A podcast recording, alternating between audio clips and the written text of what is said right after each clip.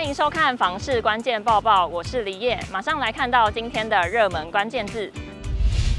今天的热门关键字：北捷房价。轨道经济已经是不可否认的趋势，有许多人也会选择逐捷运而居，既便利又保值。永庆房屋盘点去年台北捷运一百一十八个站点周边房价的涨幅。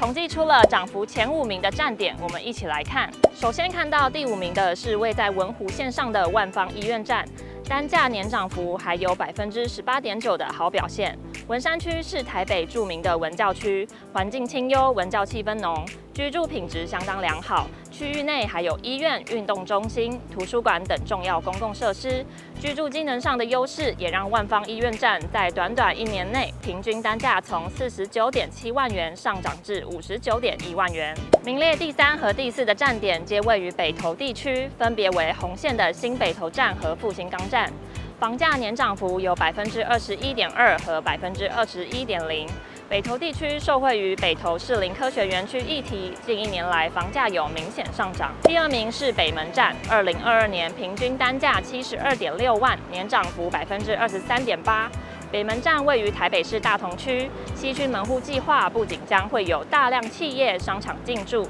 也有众多住宅建案推出，未来发展不容小觑。最后来揭晓涨幅最多的冠军，就是忠孝复兴站。年涨幅百分之二十三点八，更以一百零七点三万的平均单价，正式晋升单坪百万的俱乐部一员。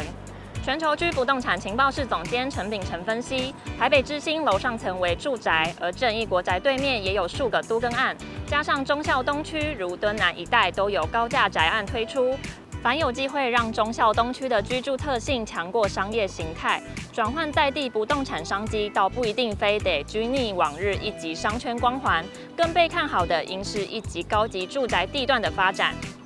知名作家吴淡如表示，他建议不论是自己开车还是搭乘大众交通运输工具，购物时最好都挑选在有捷运的地方。建议可以买在捷运线上最远的那一站，房价相对来说便宜许多，但是却仍能有交通机能。未来如果需要转手，也会更为方便。房产专家 Sway 则提醒，位在捷运站旁的捷运宅，虽然走到捷运站非常近，不过捷运第一排的住宅不但有开车的噪音，捷运站的人潮、广播声、车厢进站等声都相当恼人。若住宅正门口就是大马路与捷运路线，在风水上也有对冲问题，建议可以购买捷运站旁第二、三排的住宅，方便又具有一定的安静度。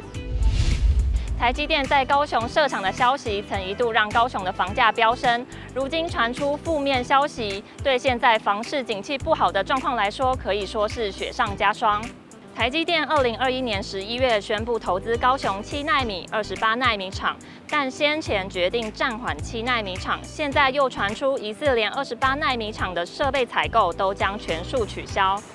对此，台积电表示，相关市场布局将于四月二十号法说会说明。不过，经济部长王美花、市长陈其迈都表示，会全力协助台积电投资高雄，计划不变。这让外界更好奇未来动向。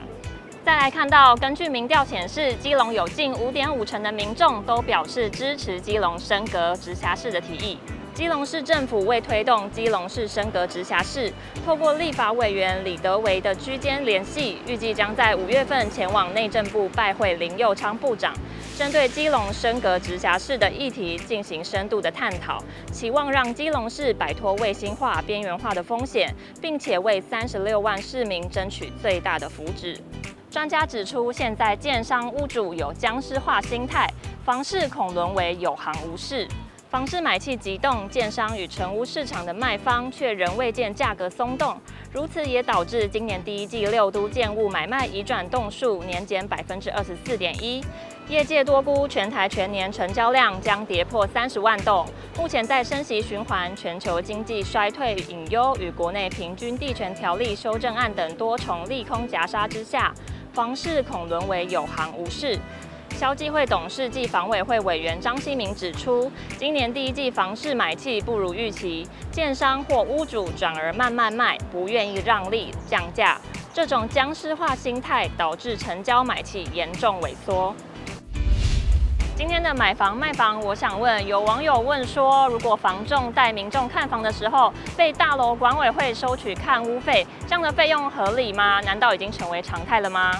有网友认为收费合理，毕竟每组房仲来看房、搭电梯等等，都是浪费全体住户的用电。而也有网友说是高级豪宅才会有吧。还有网友说，他认为计次收费还好，他有看过某些社区是用人头计费的。以上就是今天的房市关键报报，每天花一点时间了解重点房市新闻，请按下订阅支持我们，我们下次见。